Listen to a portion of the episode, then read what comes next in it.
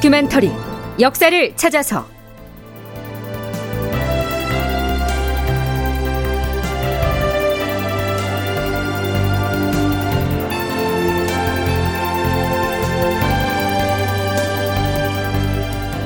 제 1052편 유영경을 부관 참시하다. 극본 이상락, 연출 조정현.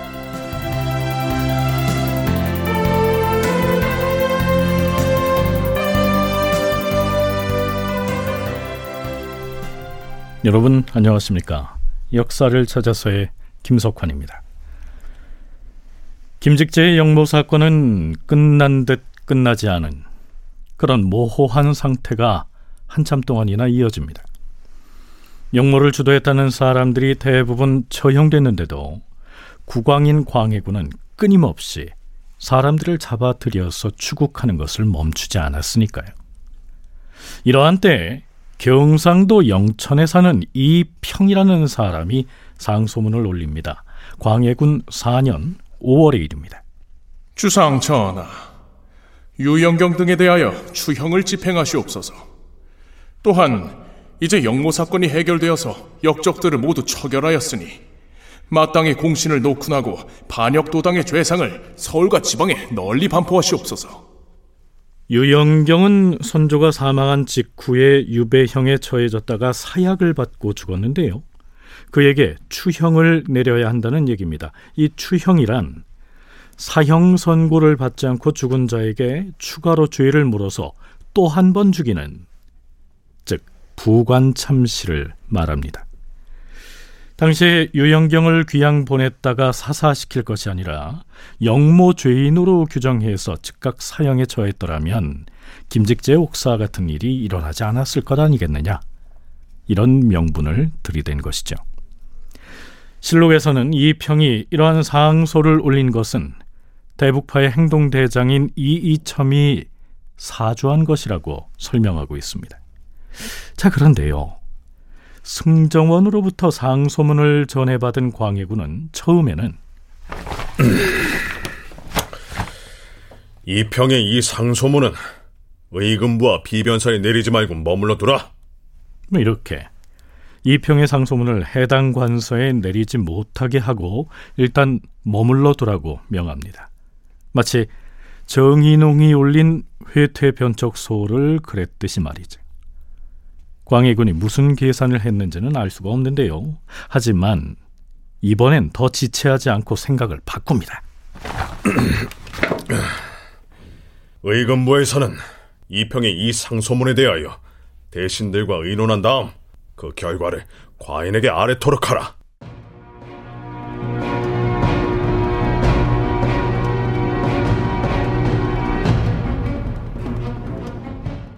그래서 5월 6일 의금부의 수장인 판의금부사가 편전에 들어와 대신들의 의견을 국왕에게 보고합니다.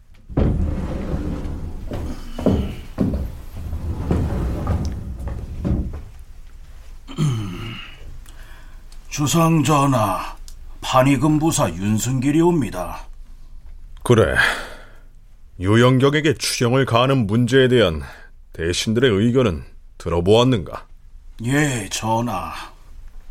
자, 이때 삼정승은 영의정 이원익, 좌의정 이덕형, 우의정 이항복이었습니다. 좌상은 뭐라 하던가? 좌의정 이덕형은 이렇게 말했사옵니다. 주상 전하, 이미 죽은 이에 대하여 추형을 하는 일에 대해서는 지난번에도 신의 뜻을 아랜 바가 있사옵니다. 물론 선대임금 시기에 이 형벌을 집행한 적이 있긴 하오나 본래 형벌을 규정한 형서에는 이 추형이 실려있지 않사옵니다. 따라서 신은 감히 유영경에게 추형을 집행하도록 청할 수가 없사옵니다. 지금 역적의 괴수인 김직재 등이 흉악한 반역 음모의 곡절을 일일이 자백하여 싸우니 그러한 내용을 관보인 조보에 실어서 널리 배포한다면 사람들이 그것을 읽고서 역당들의 흉악한 죄상을 분명히 알 수 있을 것이옵니다. 이렇게 말했사옵니다. 좌상이 그리 말하였다. 허면 우상은 뭘 하였는가? 우의정 이항복 역시 좌의정과 의견이 같았사옵니다. 전하, 추형을 가하는 일은 본래 형서에 실려있지 않은 형벌인데 옛날 중국의 제왕과 우리나라의 몇몇 임금들이 간혹 시행한 사례가 있기는 하옵니다. 하오나 신은 감히 그 사례들을 원용하여 추형을 집행하도록 청할 수는 없사옵니다. 전례에 따라서 김직재 등이 반역을 도모한 정상을 조보에 실어서 백성들이 두루 알 수 있도록 하는 것이 가할 것이옵니다. 다른 대신들의 의견은 어떠하였는가? 영부사 기자원과도 의논을 하였사온데 좌의정, 우의정과 의견이 같았사옵니다. 영의정 이원익은 병중이어서 의견을 듣지 못했사옵니다. 대신들의 의견이 이러했으니 광해군도 일단 중론을 좇을 수밖에 없겠지요. 알았다. 의논대로 따르겠다.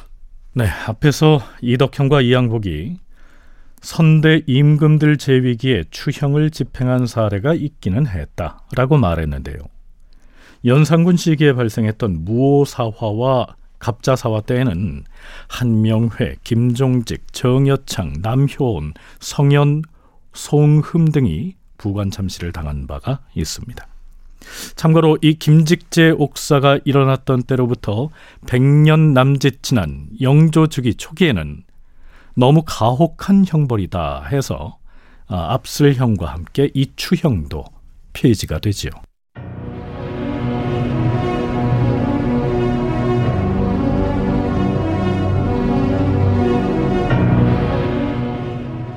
자, 그러면 유영경에 대한 추형은 그렇게 없던 일로 넘어가게 될까요? 대북파의 실세인 이이첨이 이평이라는 사람을 시켜서 작심하고 이런 상소를 올리게 했다면 대신들이 반대한다고 해서 유야무야 되지는 않을 것 같은데요. 그 문제의 결말이 어떻게 되는지는 조금 뒤에 살펴보기로 하겠습니다. 광해군 4년 2월 초에 발발한 이른바 김직재 영모 사건은 발발한 지 석 달가량이 지난 시점인 5월 초까지도 마무리가 되지 않은 채 그 여운이 이어지고 있었습니다. 여기에서 이 사건의 주체가 누구인가를 짚어보겠습니다. 서강대 계승범 교수의 견해는 이렇습니다. 조금 뒤에 발생할 그 개축옥사 때부터는 이이첨 등이 전면에 나서는 것도 좀 있죠. 근데 그때도 이이첨이 뭘 모든 걸 계획하고 뭐 추진하고 그러는 게 아니고 다 광해군이 하는 거죠. 쉽게 요약해드리면 지금까지는 주로 이이첨을 중심으로 한 대북이 광해군을 이용해서 자기네 사리사욕을 채웠다, 정적을 제거했다, 뭐 이게 통설인데 제가 연구한 바에 따르면 광해군이 그런 의지가 워낙 강했고 그러니까 그 밑에 있던 측근 신하가 왕의 의중을 정확히 읽고 그 의중에 따라서 선봉장 역할을 했다. 그렇게 보는 것이 맞다는 거죠. 그런데 문제는 처음에 이 사건의 실마리를 제공한 공문서 위조범 김재세를 옥에 가둬만 둔 채로 처리를 하지 않고 있었다는 점이죠. 그의 입에서 이름이 나온 사람들은 줄줄이 목숨을 잃었는데도 말이죠. 결국 국왕인 광해군이 결단을 해야 했는데요. 시국이 시국인지라 누구도 강력하게 간언을 할 분위기는 아니었습니다. 자, 그런데요. 5월 7일 승정원의 승지들이 편전으로 들어갑니다.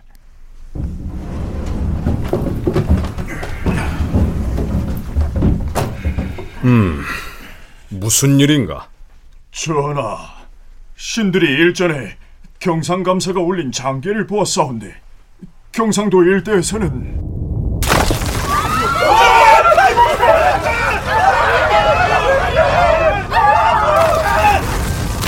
갑자기 큰 별이 바다에 떨어지더니 지진이 일어나서 우레 같은 소리가 났다고 하였사옵니다. 그리하여 온 백성이 크게 놀랐다 하옵니다. 갑작스런 제2현상이 나타난 곳은 경상도만이 아니었사옵니다. 그렇사옵니다, 전하. 바로 어제 황해도 감사가 올린 장계는 더욱 놀라운 것이었사옵니다.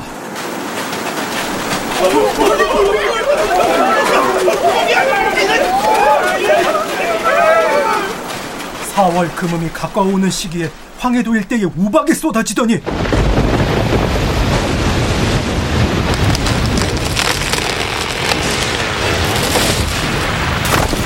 갑자기 폭풍이 크게 일어나서 지붕의 기와장이 다 날아갔으며 들판에 곡식이 찬소리를 맞은 듯이 크게 손상을 입었다 하옵니다. 농사를 망친 백성들의 울부짖는 소리가 들판에 가득하여서 그 참상을 차마 듣고 볼 수가 없다고 하였사옵니다. 전하, 더구나 천재지변이 일어난 황해도 일대는 역적의 변이 일어난 곳이 아니옵니까? 감옥에 갇힌 자가 무려 360여 명에 이르렀는데 그 사람들이 체포될 즈음에 옥석이 섞이기도 하여서 억울한 사람들이 많았을 것이옵니다. 주상 전하, 영모의 괴수를 이미 섬멸하였고 그 무리를 모두 다스려서 이제는 옥사가 거의 끝났사옵니다. 하운데 이미 죄를 자복한 김재세가 아직도 천지간에 숨을 쉬고 멀쩡하게 살아있으면서 전하 앞에 불려와서도 자신이 했던 말을 번복하는 등 흉악하고 간사한 작태를 부리고 있사옵니다. 그뿐이 아니옵니다, 전하. 오늘은 이 사람을 영모에 가담했다고 끌어대고 내일은 또 다른 사람을 끌어대는데 막상 잡아다 물어보면 대부분이 거짓이고 전우가 서로 어긋나는 등 그 진위가 매우 어지럽사옵니다. 그 스스로가 죄 없는 사람을 많이 끌어댐으로써 목숨을 연명하는 계책을 삼고 있사오니 이는 조정을 우롱하는 것이옵니다. 삼가 원하옵건대 전하께서는 빨리 이 역적에게 형벌을 내리시어 여론의 분통함을 풀어주시옵고 속히 옥사를 마무리 지음으로써 황해도의 백성으로 하여금 다시 평안히 생업에 종사할 수 있도록 하시옵소서. 하필 이때 하늘에서 재변을 중첩하여 내리니 과인도 두렵고 또한 염려스럽다. 승지들이 아랫 내용은 과인이 마땅히 유념하겠노라.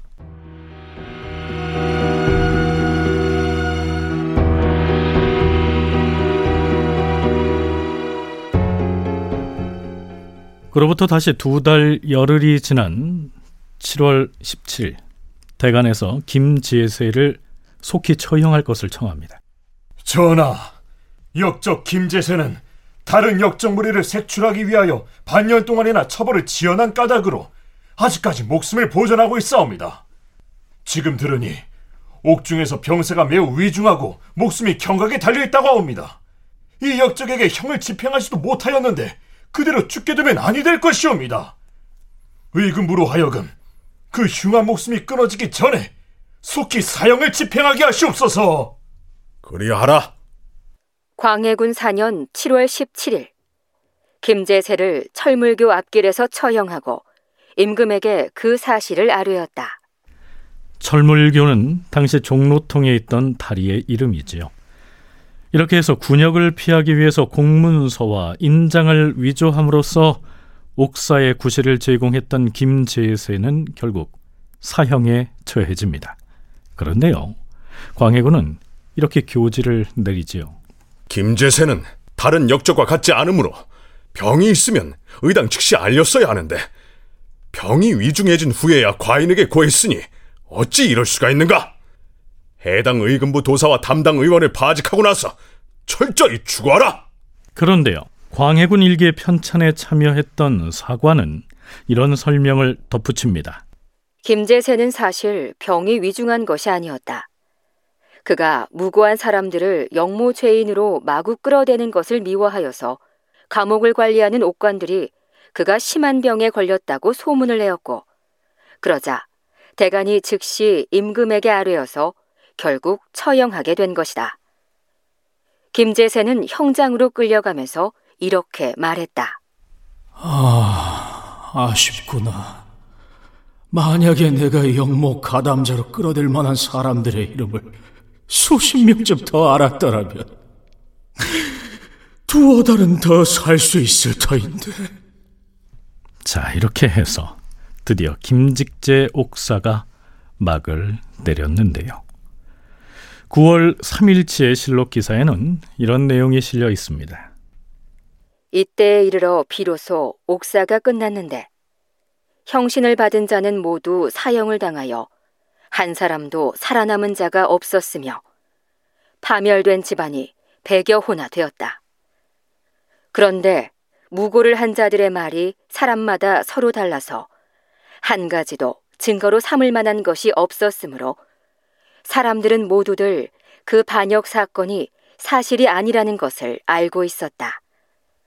그런데도 대신 이하가 누구도 감히 날조라고 말하지 못하였다.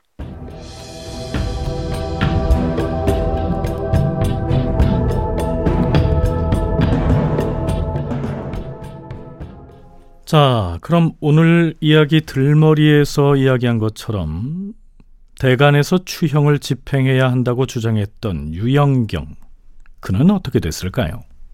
6월 14일 의금부에서는 역정 유영경의 묘소에 낭청을 보내서 시신을 파오게 하되 흉하고 더러운 시신을 성 안에 들여다 늘어놓는 것은 다당치 못하니 성밖 아무 곳에서나 추형을 집행하라! 이렇게 해서 광해군 즉위 초기에 유배형을 받고 사사됐던, 그래서 이 김직재의 역모 사건과는 아무 관련이 없는 유영경은 부관 참시의 형벌을 받게 됩니다. 원창의 경상대 학술연구 교수의 얘기입니다. 광해군의 왕위를 위협하는 일을 맨 처음부터 아예 엄단했으면 이런 문제들이 안 일어났을 텐데 이런 문제가 일어나게 됐다.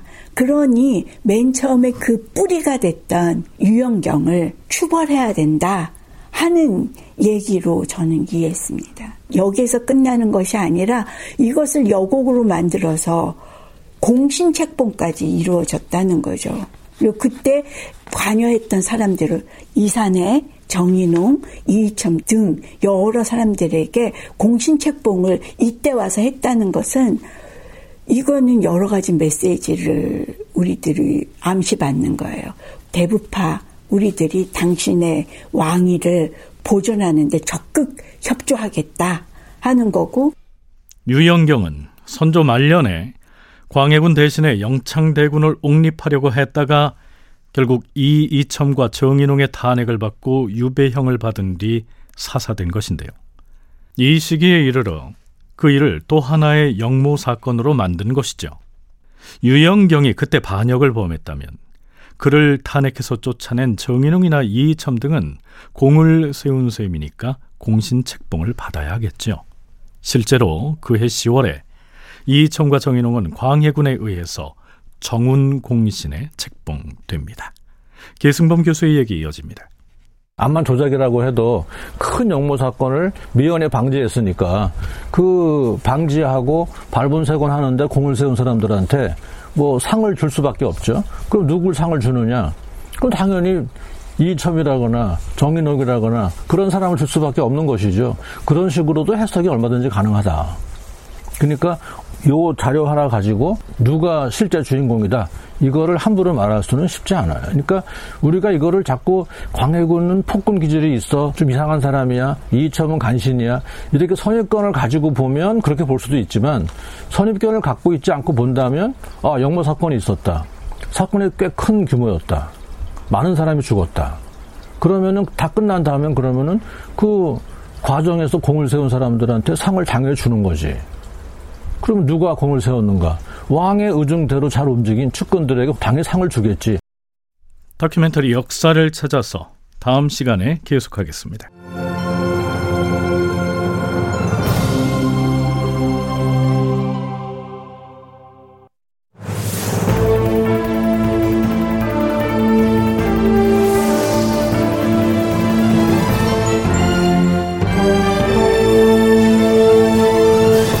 다큐멘터리 역사를 찾아서 제 1052편 유영경을 부관 참시하다, 이상락 극본 조정현 연출로 보내드렸습니다.